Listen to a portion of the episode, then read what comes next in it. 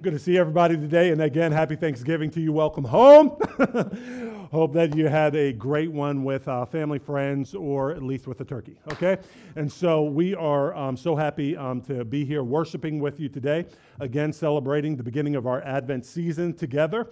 And so we are um, excited, an excited people as we go into the Advent season. Uh, not only are we celebrating the first coming of Jesus Christ, but we're also always looking forward to his second coming. Amen? Okay? That is part of the good news of Jesus Christ, right? That not only did he come once, but he's coming again, and he's coming not to die for sins, but to save those who've been patiently waiting for him. And so we're going to talk today um, as we uh, continue our series, uh, The Good News According to Luke, about the posture that we should have as we are in this time of waiting. I'll just give you a little bit of a preview um, as we go into our Christmas season together. Um, we have a very special guest. Um, many of you remember Pastor Corey Bendix from our church in uh, D.C. Uh, he is our outreach pastor who runs our Grace Loves um, outreach to the community. Um, he will be with us uh, next week uh, to uh, minister the Word of God to us. And then we are going to, after that, begin our official Christmas series called while you were sleeping. Oh, yes. okay. So I'm excited about um, that. Thank you, buddy. Um, so today we are um, going to be in Luke chapter 17. Luke chapter 17, which as we begin the Advent season and God's sovereignty, I believe is a perfect scripture for um, getting our heart right and posturing us appropriately for not just the first coming of Christ, which we're celebrating, but also his second. And so, just to let you know, if you're unfamiliar with the Word of God and you're unfamiliar with the Scripture, there are some um, passages that have a flow to them, meaning it's connected thoughts, right? Going according to one theme together in the Scripture, right? Like we talked about last week, it was almost a collective thought that Jesus had in that chapter going through a particular theme. This week, though, it's a little bit different. It's broken up into individual thoughts, right? So when we're talking about the different themes that we're going to create today, we're, cre- we're creating the theme today. It's individual thoughts that Jesus is having, but it's a theme that we're creating, all in the hopes of having our hearts postured appropriately, not for the first coming, but the second coming of Christ. And so our focus today is going to be this that we will find Christ's power and joy when we find the right posture in our hearts before Him. And how many people could say amen to that?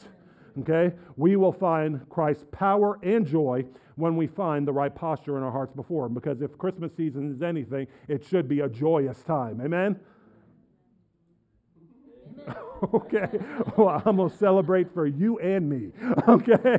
This will be a joyous time. And so we're going to talk about that today with having the right faith. Number two, the right attitude. And then number three, the rightful ruler in our hearts. Okay? So let's pray. Father, we thank you so much for your word to us today.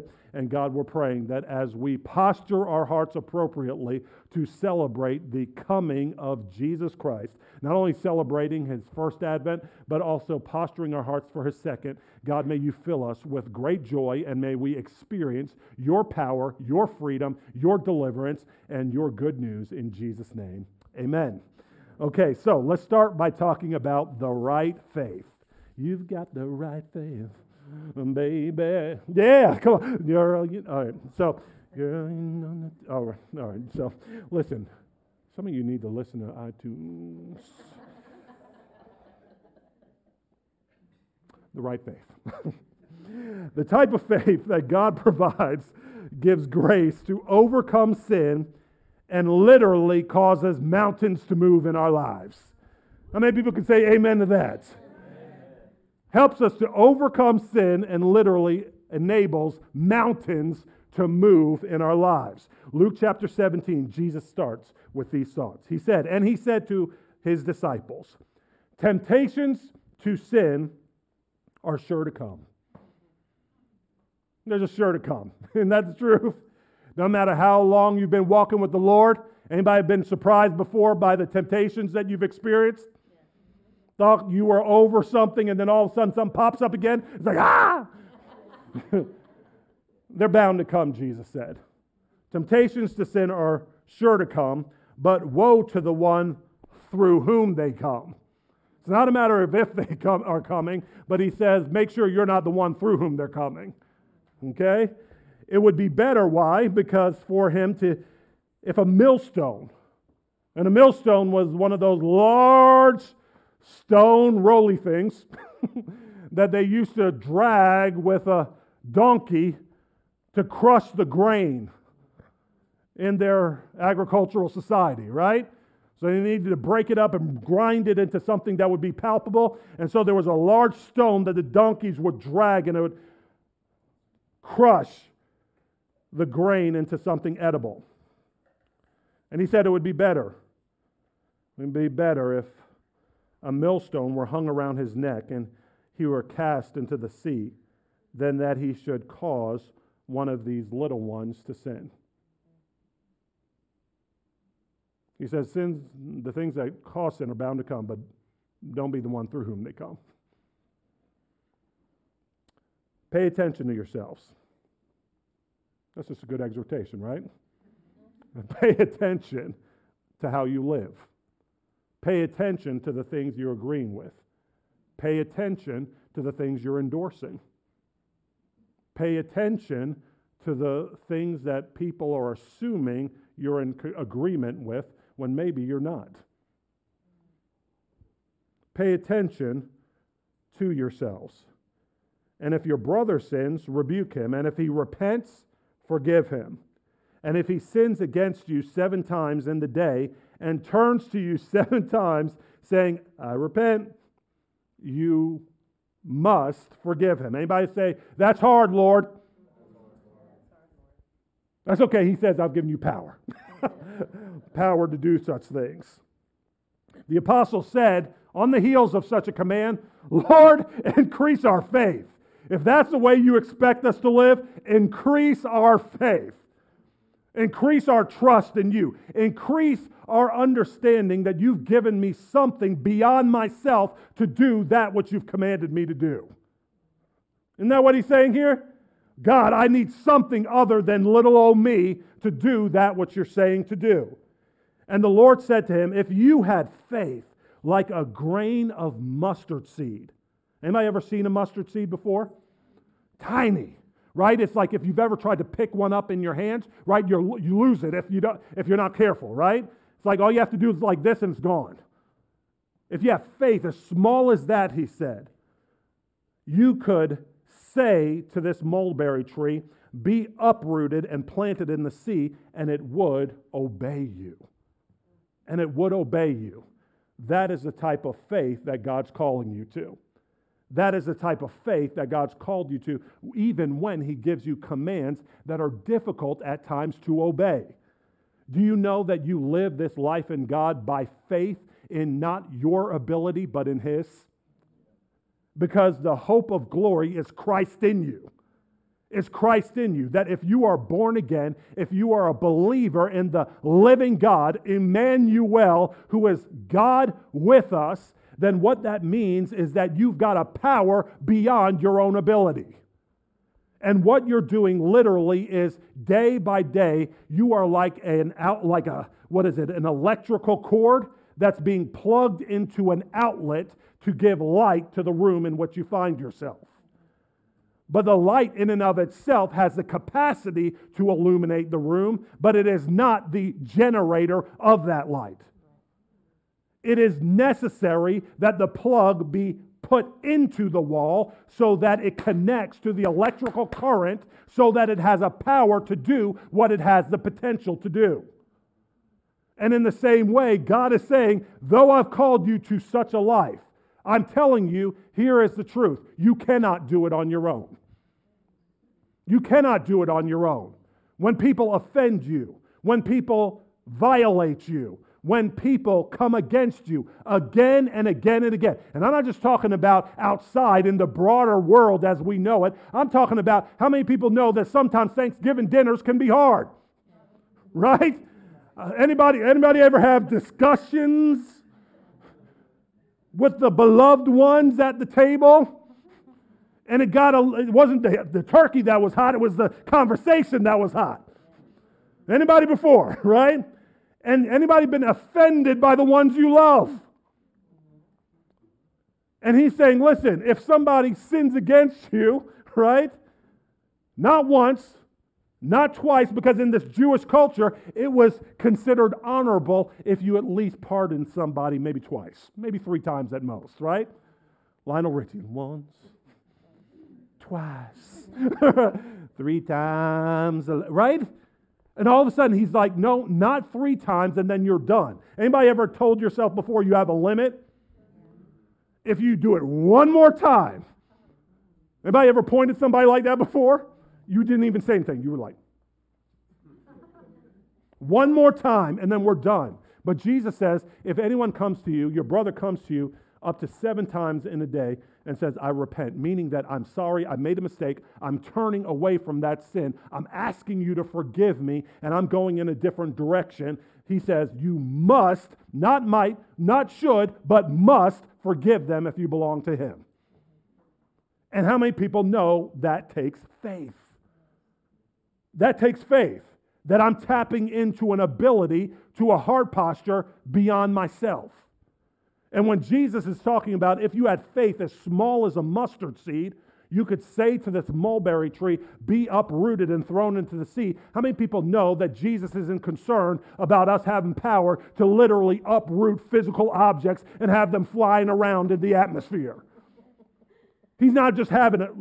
Can I tell you, admittedly, that's what I tried when I first became a Christian. I would go out into the city and I'd be like, in the name of Jesus, move! And I was like, wait a minute, why isn't it moving? Because it wasn't in the will of God. But let me tell you what is in the will of God forgiveness. Let me tell you what is in the will of God reconciliation. Let me tell you what is in the will of God not being bound by offense and actually having the power to live differently and not being subject to the sin of others. If somebody sins against you, how many people know that you can end up in sin if you allow their sin against you to define your life? Anybody ever had that happen before? Somebody sinned against you, and then you got so angry at their sin against you that you began sinning in your words, in your attitudes, in your actions, right? And this is why Jesus says the answer to it is not to let their sin define you, but if your brother sins against you, do what? Do something about it. Rebuke him. Say, uh, can I bring something up? Can I bring something up? That was wrong. And if he repents, do what? Forgive him. So you don't let sin go unaddressed when somebody sins against you, right? Let me tell you, that's not Christian either. Everybody understand that? Just overlooking whatever people want to do against you or others, it doesn't make that Christian. You don't need to be an enabler to be Christian when somebody sins, he says, rebuke them, correct them with the word of God. Not your anger, not your own opinions, not your preferences or your own thoughts. But by faith, you say, God has a better way. I'm calling you to it. And if he repents, forgive him as often as he comes to you and asks for forgiveness, but you do it by faith. Why? Because the same forgiveness that we walk in on a daily basis is the same forgiveness that we should offer to others. How many people can say amen to that? Because God's forgiven us for so many things. He says you are obligated to forgive others, but you need to do it by faith. Sin is serious to God and destroys ultimately relationships with Him and others. And because sin is so serious to God, not only those who practice it, but those who promote it will be judged severely. So, what we want to do is, as we're posturing our heart appropriately for the coming of Christ, we want to make sure we have an appropriate response to sin, both in our lives and to others, and make sure we're not the cause of sin in anyone else's life. Don't be a stumbling block in anyone else's life. Amen? Number two, we need the right attitude. The type of attitude that the Holy Spirit provides is a humility and gratitude that sets our hearts free. How many people know that humility and gratitude will ultimately set our hearts free? Humility and gratitude. When we don't think we deserve something, but instead have a right posture before God to thankfully receive that which He's giving us. Luke 17, starting in verse 7, Jesus continues to speak. He says, Will any one of you, will any one of you who has a servant plowing or keeping sheep say to him when he has come in from the field, Come at once and recline at table. Will he not rather say to him, Prepare supper for me and dress properly, and serve me while I eat and drink, and afterward you will eat and drink? Does he thank the servant because he did what was commanded? So you also, when you have done all that you were commanded, say, We are unworthy servants. We have only done what was our duty. Now, how many people know that cuts against the modern American attitude? Saying, I'm an unworthy servant, I've only done my duty. What God's expressing here is that ultimately He's the creator, the ruler, the benevolent judge of all the earth, and He owes us nothing. Isn't that the truth? Okay, hold on now. Remember that quote we ended with last week, talking about if it's unmerited grace and there's nothing that he can't ask of me? Anybody remember that? If you didn't hear the message last week, just go online, look at that quote. This is the following the same train of thought. When we are serving God, he owes us nothing. And on the way to Jerusalem, continue the scripture, he was passing along between Samaria and Galilee, and as he entered a village, he was met by ten lepers who stood at a distance and lifted up their voices, saying, Jesus, Master, have mercy on us. When he saw them, he said to them, Go and show yourselves to the priests, which was basically the tradition of what they did whenever they were receiving healing from God. The Levitical commandment was, Go show yourself to the priest, and he will tell you that you're healed, right? He would judge the leprous, the skin disease on you, and he would tell you if you were healed and needed to be reintroduced to society. And as they went, they were cleansed. It says, and as they went, they were cleansed. Everybody say that with me. And as they went, they were cleansed. So Jesus said, hey, listen, do what I'm saying to do, and as you go, you'll be cleansed. Get that? And as they went, they were cleansed. Then one of them, when he saw that he was healed, turned back, praising God with a loud voice. And he fell on his face at Jesus' feet, giving him thanks. Now he was a Samaritan not one of the Jews, but what they called one of the mixed breeds, right? So they had a mixed faith, a little pluralistic thing, right, going on. But he had a wake up call that Jesus had done something for him, and so he came back and thanked him, thanked him. And then Jesus answered him, We're not 10 cleansed. Where are the nine? Where are the other nine? Was no one found to return and give thanks or praise to God except this foreigner? And he said to him, Rise and go your way. Your faith has made you well. Rise and go your way. Your faith has made you well. And how many people know that if we stay around Jesus long enough, we can actually be not like the Samaritan, but like the other nine who got healed but never go back to give God thanks? And we end up bound in our souls because we develop an entitlement mentality that God somehow owes me something because I've been here a while. But what God's saying is, I owe my people nothing. I've given them everything, and it's been by grace alone. What we actually deserve because of our sin is death and hell.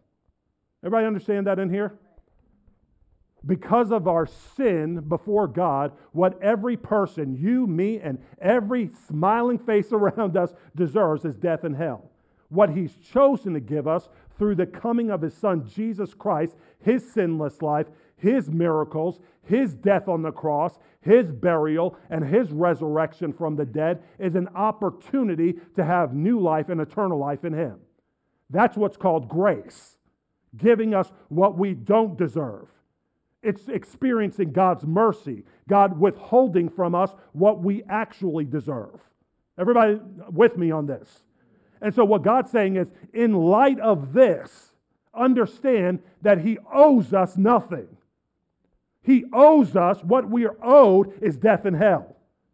What He's given us in Jesus is an opportunity at repentance, forgiveness of sins, and new life, eternal life to boot in Him. Isn't that good news? So, what He's looking for in response is two things Number one, humility. And then number two, some gratitude. An attitude of humility. And then number two, some gratitude. saying, God, you owe me nothing. I'm an unworthy servant. I've only done my duty when I'm stewarding my time, my talent, and my resources in the way that you've commanded me. I'm only doing my duty. God, I am thankful that you want to heal me, and I'm thankful that you have healed me up to the point that you already have. I may have long, a long way to go. Anybody like me have a long way to go in the healing that you need? Still need some healing? But how many people know that you can be thankful for what He's already given you? You can go back and say thank you for what you've already done, which prepares a platform for the future healing that He wants to give you. Make sense? But if we're always talking about what we don't have, then it cuts off the attitude of humility and gratitude that opens the way for Him to complete that healing. Let's break it down a little bit. Those sons and daughters of God through Christ, our posture should continually be of humble servants to Almighty God. Everybody just say amen to that with me. We are simultaneously a son or a daughter, as well as, everybody say as well as, as well as. a servant of the king, a friend, as well as, everybody say as well as again, as well as. a submitted follower a slave of, to righteousness as well as a co heir with Christ. See, those aren't mutually exclusive things, they actually work together, right? Anybody in here have mutual, like multiple identities in and of yourself, even as you sit here today? What am I? I am, I was born a what? Son. I was born a son to the Fisher family, right? I grew up a little bit and then I became a husband. But because I became a husband, does that make me no longer a son? No, I'm a son and a husband. And then we had a little love, and then all of a sudden I became a father, right? I became a father. But does that make me no longer a husband? No, you better believe it. so it's sort of like I'm always going to be a husband. Right, right, BB. All right, so it's sort of like I'm going to be a husband and a father simultaneously, right? In the same way with God, so many people have tried to adopt this idea of, well, I'm the fr- I am a friend of God. I am a friend of God. He calls me, right? And then they forget that they're a servant. They talk about being a son or a daughter and think that they're no longer obligated to be a slave to righteousness. But they work simultaneously with one another and one doesn't excuse the other in our relationship with Him. And the truth of the matter is, is that when the lepers wanted to receive their healing, it was not enough to take Jesus at his word. The lepers needed to do what he said. Remember, it said that as they went, they were healed. So Jesus said to do something, he said, This is the access that I'm giving you to your healing. Do what I say, and then you'll be healed. So many people are like, Listen, I agree with your word, God. Why am I still stuck in my sin? I agree with your word, God. Why am I still down? I agree with your word, God. Why am I not able to experience all that the Bible talks about? Well, he said, Did you do what I said? How about this? Let's just go back to the sin issue. Jesus said, If your hand causes you to sin, do something about it. He says, if your hand causes you to sin, do what? Chop it off. That's right. Come on, Thanksgiving, chopping block. You know, it's like, listen, if your hand causes you to sin, chop it off. If your eyes cause you to sin, do what? Gouge them out. It would be better for you to go into eternal life maimed, he said, than to have your whole body thrown into hell. Now, obviously, Jesus is not talking about the physically take out your eyes or chop off your hands, but he's talking about the access to the things that cause the sin. Right? But he says, as they went, they were healed. Are we doing what he said so that we can be healed? In humility and gratitude. Always remember that faith and obedience are God's recipe for experiencing God's power moving on our behalf. So often we want healing but don't follow God's instructions and wonder why we remain in the same spot even while even when rather we believe that he can heal us. And the truth is is that lack of gratitude leads to a lack of joy in our lives. God says, rejoice in him always. Again, he says, rejoice, right? When he's done something for you, come back and thank him for it. How many people know that that would actually set us free from some of the bitterness that we live under on a daily basis? If, he actually, if we actually rejoiced in him and actually took time to thank him for that which he's already done for us. Anybody agree with that? Mm-hmm. That if I start off of my, not in my heart, but off of my lips, start thanking him daily for the things that he's already done for me, it will set some of the bondage in my own heart free. Said, I'll heal you if you do what I say. The question is, in what ways have we been steal like the lepers, not the one, but the nine, stealing glory from God? And in what ways do we, like the Samaritan, need to find the joy of our salvation by learning to thank God for all that He's already done, things both big and small? Things both big and small. Because we're in a time of, as Pastor Cole was talking about, waiting. Now, Jesus, whenever he was talking about his kingdom, was talking about a present kingdom and a coming kingdom. When Jesus showed up on the scene, he said, The kingdom of God is at hand.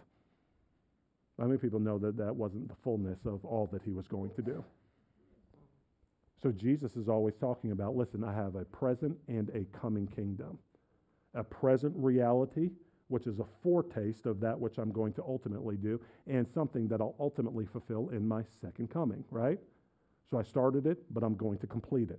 And this is how Jesus ends it here. Number three, we need to have the rightful ruler in our life, and the type of redemption that God provides is complete and is realized when we fully surrender to Jesus as Lord. Having him as the rightful ruler in our lives. Chapter 17, verse 20. It says, Being asked by the Pharisees, when the kingdom of God would come. He answered them, The kingdom of God is not coming in ways that can be observed, nor will they say, Look, here it is, or there, for behold, the kingdom of God is in the midst of you, right? So he's talking about the kingdom, the glories of God's eternal reign and rule, not only in people's lives, but over the planet itself. So this is more declarative. And he said to his disciples, The days are coming when you will desire to see one of the days of the Son of Man, which was Jesus' favorite nomenclature for himself, and you will not see it. And they will say to you, Look there, or Look here. Do not go out or follow them. For as the lightning flashes and lights up the sky from one side to the other, so will the Son of Man be in his day. But first he must suffer many things and be rejected by this generation. So Jesus was born ultimately go to, to go to that cross and die. Just as it was in the days of Noah, so will it be in the days of the Son of Man. They were eating and drinking and marrying and being given in marriage until the day when Noah entered the ark and the flood came and destroyed them all. Likewise, just as it was in the days of Lot, they were eating and drinking, buying and selling, planting and building. But on the day when Lot went out from Sodom, fire and sulfur rained down from heaven and destroyed them all. So will it be on the day when the Son of Man is revealed. On that day, let the one who is on the housetop with his goods in the house not come down to take them away. And likewise, let, not the one, let the one who is in the field not turn back. Remember Lot's wife. Whoever seeks to preserve his life will lose it, but whoever loses his life will keep it. I tell you, in that night there will be two in one bed. One will be taken and the other left. There will be two women grinding together. One will be taken and the other left. And they said to him, Where, Lord? And he said to them, Where the corpse is, there the vultures will gather. So that's declarative, right? He's declaring something. How many people know that this isn't usually what people meditate on in their devotions? Let me thank you. Will I be the one in the bed or the other? Nobody's thinking about that, right? But they should. Because what Jesus is saying here is ultimately it's not just about the first advent, it's there's going to be a second advent, a second coming. And when will it come? It will be coming at a time when we're not expecting. Jesus is saying business will be going on as usual. Anybody ever get caught up in the rigmarole of everyday life? So, like, you get up, you go through clockwork, you know, all the routines that you daily have. There's a mundanity to life as we know it, right? And Jesus says, in the midst of that mundanity, when people are going to work, going and getting married, when they're actually going about their business, he said, in the midst of that time, when people aren't expecting it, then he's going to come. He's going to make his second advent. And so the posture that we should have is ultimately live ready. Live ready, right? Live with the right faith, live with the right attitude, and live in expectation of his coming. Where every day you're looking at the door saying, Listen, Lord, is today the day? Is today the day that you're actually coming to bring your people home? Anybody have dogs in here? Anybody a dog lover in here? No? Okay, we're in Chicago. Listen, it's like it's like what I love about the dogs. I'm not necessarily a dog. I don't have t-shirts. I don't have my own personal bag where I carry my dog around. Okay, but listen. I love the fact that my dog, it's not even my dog, but Mercy's dog loves her. okay? And I'm telling you, she goes ballistic when she comes home from school. Ballistic. I'm talking about literally will knock me down to get to her. And I'm like, listen, this is my house. I'm not trying to get knocked down by you, right? And all of a sudden she's like, listen, right? Because like all the noises, all the licking, you know, she'll even come and, you know, jump on somebody else and say, oh, you're not mercy. And like go like, you know what I mean? Go to find her, right? That is the daily routine. She loves her and she waits at that door looking for when she's going to return. Why? Because her world is made complete when mercy comes home. Doesn't matter how everybody else did. In the day, walking her, picking up after her in the city. You might find that odd. Come on now, come from country land, go out in the field, do your business, and come back. In the city, you got to pick up after. Anyway, strange to me. But the point is, it's all about mercy. And the point is, is that when she comes home, her world's made complete. Do you know two people who entered the promised land? Let me just give you an Old Testament reference. Two people that entered the promised land were Joshua and Caleb.